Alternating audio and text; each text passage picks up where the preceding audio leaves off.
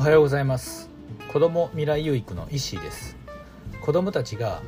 未来に希望を持つ一助になればという思いで放課後等デイサービス地域密着体験型コミュニティカフェアソーラの運営をしたりしています。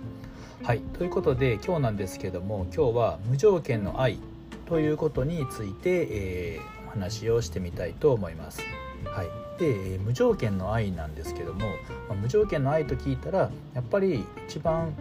えー、思い浮かぶのは、えー、親の愛情なのかなと思うんですよね。まあ、親の愛情っていうのは本当に無条件で、えーまあ、注がれてるって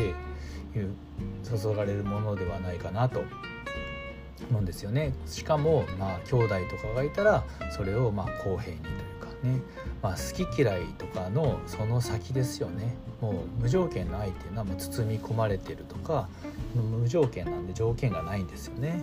の愛。でその無条件の愛というのを、えー、まあ、しっかりとね感じて、えー、まあ、無条件に愛されてるなっていう風なところをその子供が感じることができてでそれをそれを実感できてもう守られてるなって思ったら子供っていうのは、ま、素直に育っていくのではないかなと思うんですよね。無条件の愛っていうのはどういうことかって言ったら、まあ、ただただですね、まあ、子供のためにという思いで、えー、何事にも、え、取り組んでいくまあ、子供のため、まあ、叱るのもそうですよね。甘やかすだけが愛ではないので叱ることもそうですし、えー、まあね思いが、えー、大きくなってねその本当に思ってたら例えばそう叱られた時でもそれがこう憎しみに変わるのではなくて本当に愛情となして、えー、無条件の愛があれば伝わるのかなと。まあ、そういうただただ子供のためにっていう思いが思いを持ってこうね接するっていうことが無条件の愛ということにつながるのかなと思うんですよね。まあ、子供が生まれた瞬間ねっていうのは、うん、まあ親っていうのはこうねいきなり瞬間にこう憎らしいとかって、まあ、思う親ってね思うことってないと思うんですよね。まあ、これは本当に愛自分のまあねとつきとかっていうんですかねお腹を痛めて、えー、ね、それを共に育んで共にねあのとつきとか一緒にいてでそれがまあね生まれてくるっていうことにこれこのことに関していきなりねこうね憎らしいなんて思う、ね、親ってね絶対ないと思うんですよね。その時は無条件の愛で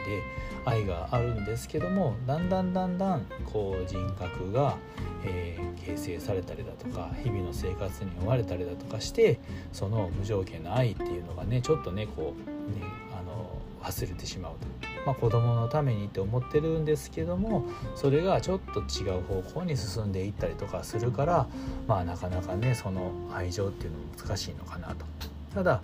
親の愛のねこの伝え方っていうのも、まあ、子どもの成長とともに、えー、まあ、変わっていかないといけないっていうのもあるのかなと同じようなずっと愛の、えー、ね、愛を与え続けてたらやっぱりどこかで、えー、歪んできたりだとか伝わうまくね伝わらなかったりとかするのかなと思いますね。で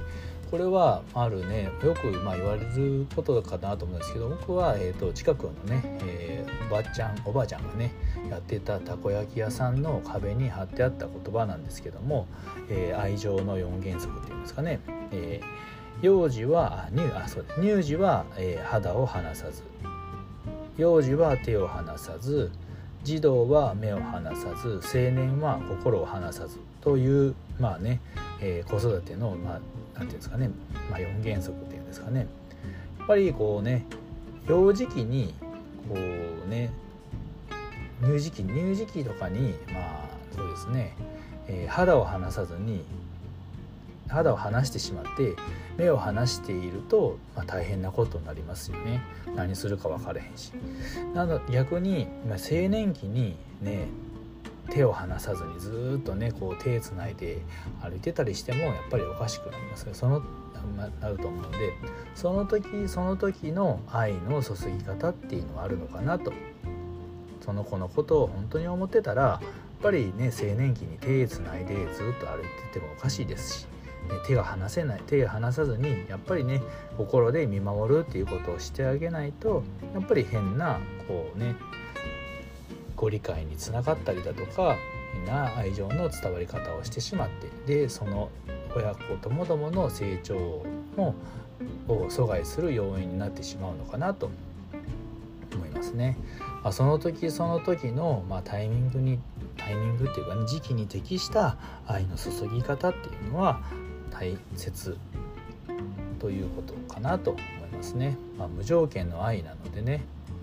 とにかくこうねただただその子のことを思ってって思ってる思うんですけどもやっぱりその時期時期タイミングっていうのも必要なのかな。やっぱりこうねと手を離さないといけない時もあり時時期もありますしまあね心を離さずに見守って手を出したくなるけど見守らないといけない時期っていうのもある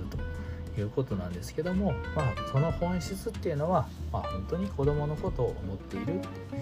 ことは今間違いないのかなと思うんですけどね、はい。ま、なかなかね無条件の愛って言ってね難しいとは思うんですけども敵ねこう適材適所とか適宜的というかね、うん、まあでもそのその子のことを思う気持ちっていうのは一番無条件の愛っていうのはね本当に深くて、えー、美しいものかなと思います。はいということで今日は無条件の愛ということについて話をしてみました、えー、最後まで聞いていただきありがとうございます。では今日も未来有益な一日を。